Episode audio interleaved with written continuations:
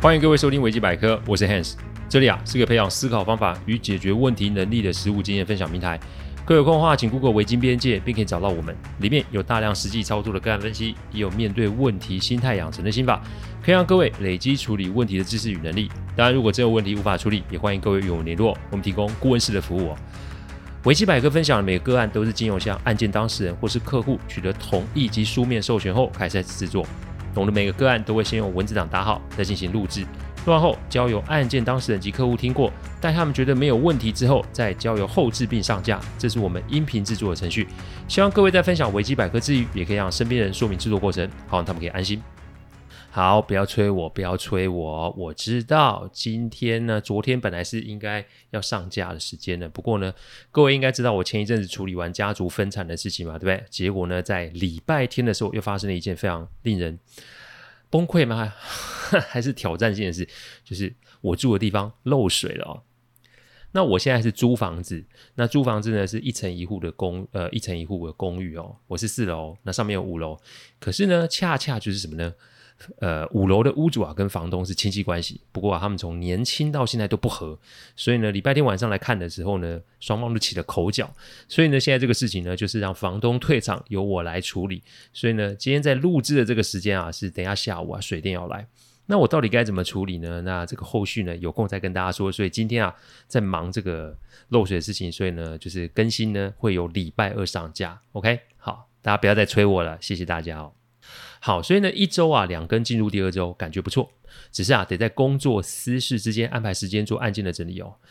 呃，之前我电脑一直有网络连线会断掉的问题，反复查了几次都没有办法根除，所以上周咬牙直接把电脑给重灌了。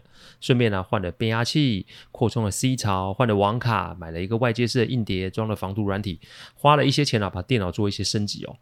我的这台电脑啊，陪了我走五年的时间，该是时候更新及维护一下装备哦。还好，目前都很顺利哦。其实这跟解决问题是一样的，不论我们的设备有多新，主意有多好，初衷有多棒，我们都会遇上变数哦。世事无常这四个字，我想大家都听过才是。所以变数产生的时候，你千万记得不要花时间在那边纠结问为什么，或是在那边抱怨说是谁造成了你的问题。所有的问题都跟你自己有关。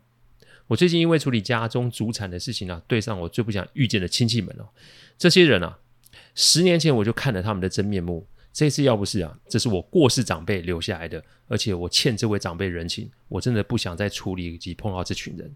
简单来说是他们呢、什么都不用做，然后等着分钱就好了。不过我也不是以前的那个我，因为所有的证据我都保留着。如果真的还有什么人又要来指指点点的话，那我就会用所谓的业内规则来处理这群人。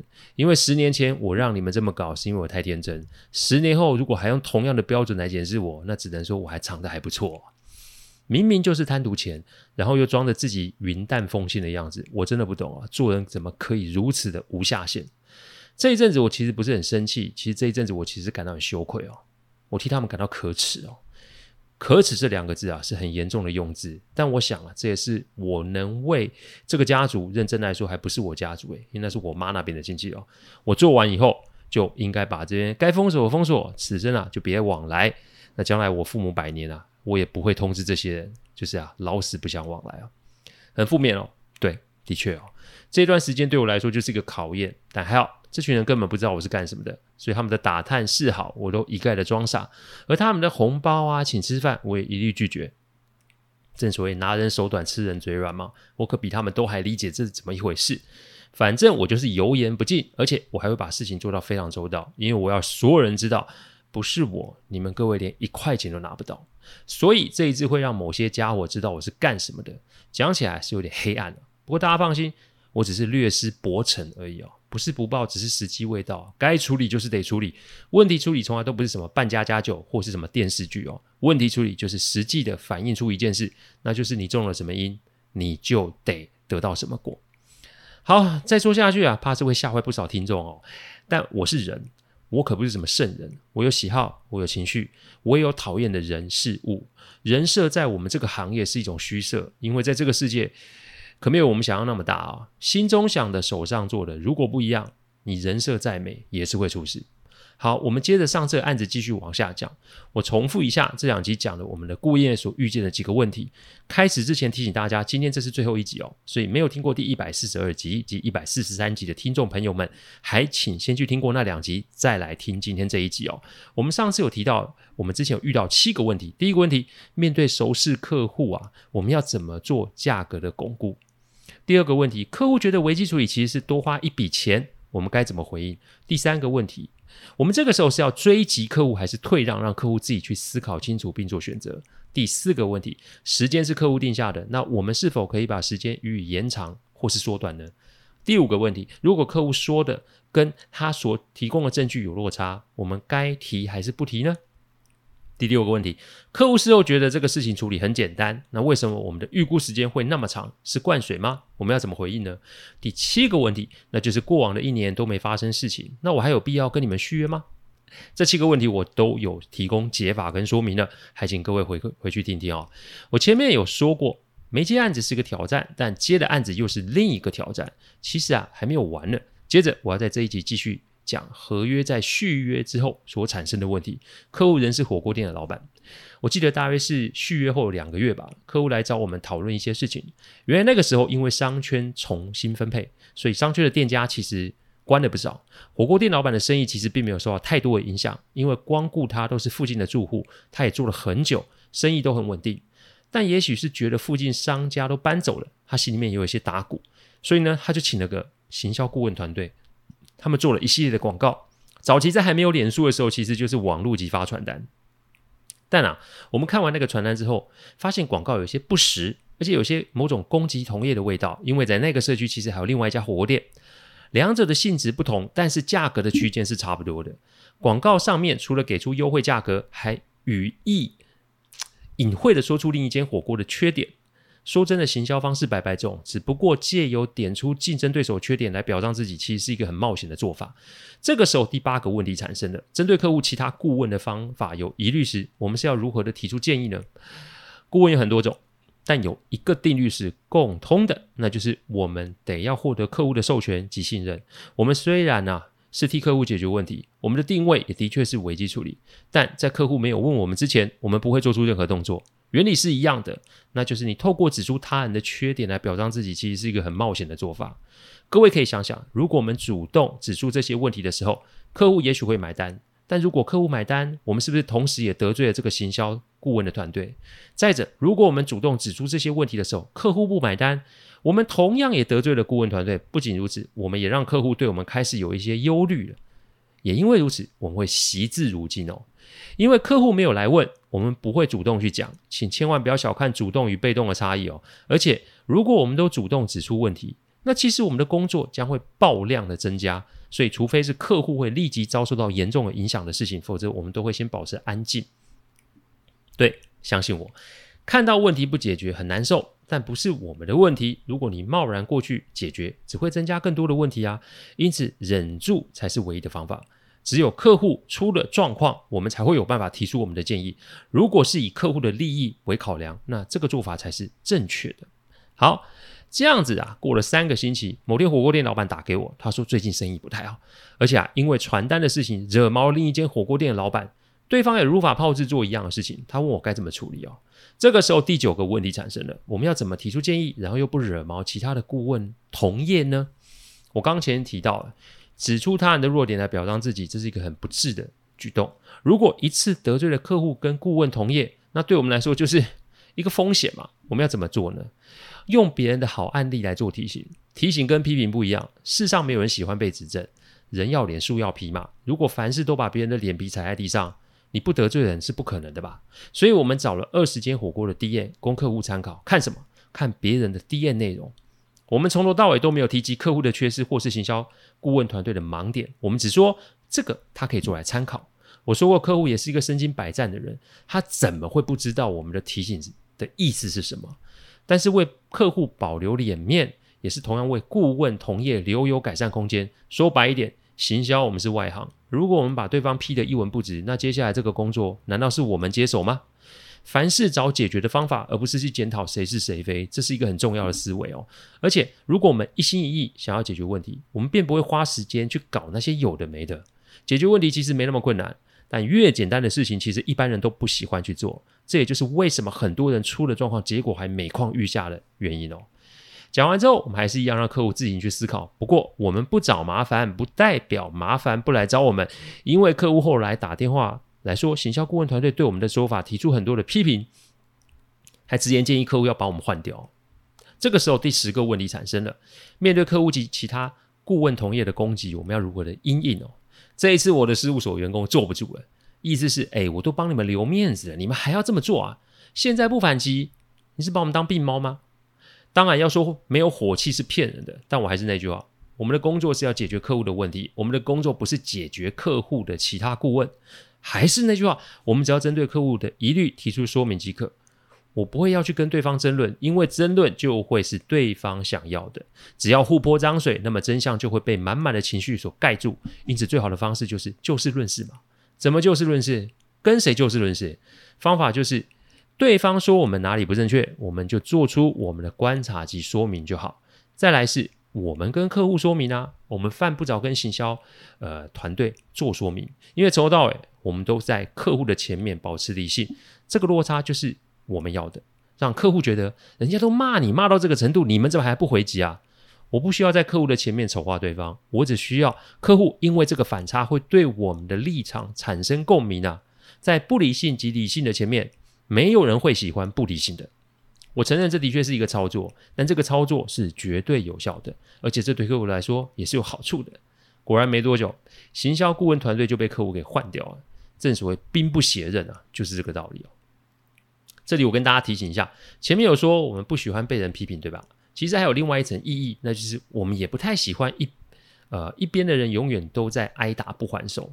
各位没有听错，大多数的人都不太喜欢看人被欺负，然后不还手，这是一种人性。会有人以为这就是人们常说的装可怜、装悲惨哦。不过这不是装假哭或是装惨可以做到的，请大家要记得，有嘴别人的人啊，就是你有空啊说别人的人，一定没有时间去思考自己有什么样的问题。行销顾问团队之所以会攻击我们的论点，纯然是因为我们提出的建议，其实就是在指出他们的行销策略有问题。但他们忘了一件事，他们最重要的目标不是要让自己啊在客户前面看起来很专业，而且没犯错。他们最重要、最该做的就是协助客户从这场负面行销，然后同业互泼脏水的困境走出来。所以，当对方在打我们的时候，客户就成了一个旁观者，他能看见什么？对我们来说，最重要是客户的信任。所以，对方越用力，那么客户的心就会越往我们这边靠。长此以往，这个团队被换掉。其实是他们搞错了重点及顺序，我们单是一步回应就解决了这些问题。所以这里要跟大家提醒：遇见不同意见的时候，记得用耳朵听，不要急着用嘴巴讲。我现在讲的是一般我们在聊天的状况。遇见对某些事情有不同意见的时候，学习用这个方法做开头，因为这个时候的讨论可能就是打屁聊天而已。你跟现场的人不会是事件中的当事人或关系人，就是因为你不可能会有足够的资讯来支持。你发表你的意见，所以如果想都没想清楚就在高谈阔论或是反驳对方的话，这个时候你就为自己种下了一个风险。有听众会想，那 Hans，你说的风险是得罪人吗？No No No No，得罪人其实不是什么大事，因为每天我们都有可能得罪人嘛。这的确会是个风险，但这个不是最大的风险。最大的风险是你习惯了未经搜证就用自己的喜好发表了自己的意见。言论自由是民主社会的产物，可啊。这是两这把双面刃啊！因为当你觉得你可以无限上纲使用言论自由的时候，这无疑的也是给别人同样的示范。所以，如果今天被谈论的是你或是你关心的人时，你的行为将会引发无限轮回的混战，因为别人也不想听你讲啊，他们也只想发表自己的意见，所以无止境的争论就会产生，但本质性的问题却是没有办法解决。所以，要破除这种无限轮回的争论，其实就是从一开始就闭上嘴。多听、多收集、多分析，因为对方讲的越多，破绽就会越多，而破绽越多的时候，质疑他的人就会更多。我光是不说话，就可以引发客户心中对我们的好感及对对方的反感了。各位要不要试试看呢？言论自由很重要，但事实上任何的事情都求一个度字，哪个度？就是度量衡的度。网络上是这么形容“度”这个字的啊：一表示物质相关性质达到的状况，如长度。硬度、密度、酸度；二、法治，规范如法度、制度；三、指人的如气度、风度、度量狭小；四、标准如限度、尺度；五、过往经历如度过度日如年、虚度光阴；六、检量长短的标准如度量衡；七、角度，数学上指角的大小，观察事物的方向或观点，如换个角度算，他的做法并没有错。八、量词，计算依一定标准划分的单位，如耗电三百度，今天气温高达摄氏三十六度；计算次数的单位，如再度光临，梅开二度。其中最精准的，我个人觉得是标准、限度、尺度这三个意思。每件事情都有黑白两面，世界上没有一件事情是可以无限上纲的，一直延伸。所以每个人都可以没有限制的使用言论自由时，不只是会伤到别人，你更会因为别人的这个行为自己受伤。前面那个行销顾问团队就是最好的例子哦。我只是希望大家小心使用自身权利。你的权利如果侵犯到他人，你的权利就只是已经有过当的问题了。所以又要选举啦，还是再次提醒各位小心谨慎使用，否则引祸上身啊，是刚好而已哦。之后啊，我们都是用这个原则跟客户那端的顾问团队，不应该是说所有不同意见的人。坦白一点，我们越安静，那我们就越得到客户的信任。这么多年下来都是如此。但我还有最后一个问题要分享。我们后来跟火锅店老板签了复数年的合约，我们的合约条款里面有一条，就是客户可以把食宿指定给其他的人使用，只要是问题没有违法，那我们就可以处理。但这个案件条款并没有很完善。事情是这样的，客户的弟弟是做水产生意的。某天疑似在市场跟人发生冲突，双方没有要提告，只想私下和解。一开始我们听到案子的时候，以为这只是啊单纯的协商案件，但没有想到后来案子到我们这边的时候，才发现是客户的弟弟沾上了其他摊商的媳妇啊。婚外情这种事情依法处理也没什么太大问题，但这个时候正逢客户的父亲在分配家中的资产，所以这事情如果传到老父亲那，那么客户的弟弟想必能分配好的资产是会有变数的。好，但如果这个事情传到客户那里，客户是否会有动作呢？所以我们遇见的第十一个问题是，我们是否要跟客户告知他指定使用时数的关系人到底是发生了什么事呢？如果你问我顾问最大的价值是什么，我会说保密。我们只接客户转接的案子，我们也不会也没有办法去跟别人说我们服务了什么客户，因为每个个案都是独立分开的。不过这种时数共享的部分是否适用，其实一开始还真的把我们给难倒了。我们的考虑点有几下几点：第一点，时数是客户买的啊，不说明似乎不对；第二点，如果涉及到不法，拒绝受理也必须跟客户说明原因嘛；第三点，如果案子案子本身跟客户本身有利害关系的话，客户因此受损的话怎么办？所以当下我们告知了客户的弟弟，就是跟他讲问题我们会处理完成，但这个过程及内容，请他自行告知客户，依合约的规定。买我们食宿的是客户，指定我们接这个案子的也是客户，所以我们当然也不会，也不应该隐瞒客户任何的细节。但我们会做一件事，那就是请客户的弟弟自行先去跟客户提，因为客户事后一定会找我们做确认。那至于客户的弟弟的事情，如果被客户的父亲知道了，这个就不在我们的工作范围里面，因为这个就得交给客户决定要怎么做。我们只能在弟弟啊，在这个争议里面啊，用协商的方式让他得以脱身。时至今日，我们都是这么做。我们接客户指定的时候，就会先表明我们的立场。我们会请被指定的当事人在案件处理完后自行向客户说明。如果他不说明，四十八小时之内，我们主动会跟客户报告案件的始末。因为在每个个案里面，我们只认客户，其他的关系人对我们来说是排在后面的。这听起来很冷酷，对不对？但公事公办这种事情得落实才可以。一就是二，一就是一，二就是二，这个没有任何的模糊空间哦。算算火锅店老板跟我签约将近二十年了，这二十年好像是昨天一样，往事啊都历历在目。其实我跟阿当把案件整理好之后，客户一边看是一边笑，他说他真的不知道我们当年有这么的怂啊。不过他也可以理解，这就是创业的过程了。我用三集做了这个分享，是想跟各位说，每个人都会有问题的，在问题的前面是众生平等。我记得有一句话是这么说的：上帝对人是不公平的，但他给了每个人每天一样的时间，每件事情的选择。但就我来看，其实还有一项，那就是他给了我们每个人都会遇见不同程度的问题，我们都得透过问题的产生来加以学习及调整。我们遇见问题的几率其实是百分之百啊，但我们要用问题的产生更多问题，还是我们要用问题产生更多的解决方法，进而让自己进化呢？这端看我们的一念之间。希望这个系列可以给各位一些些帮助。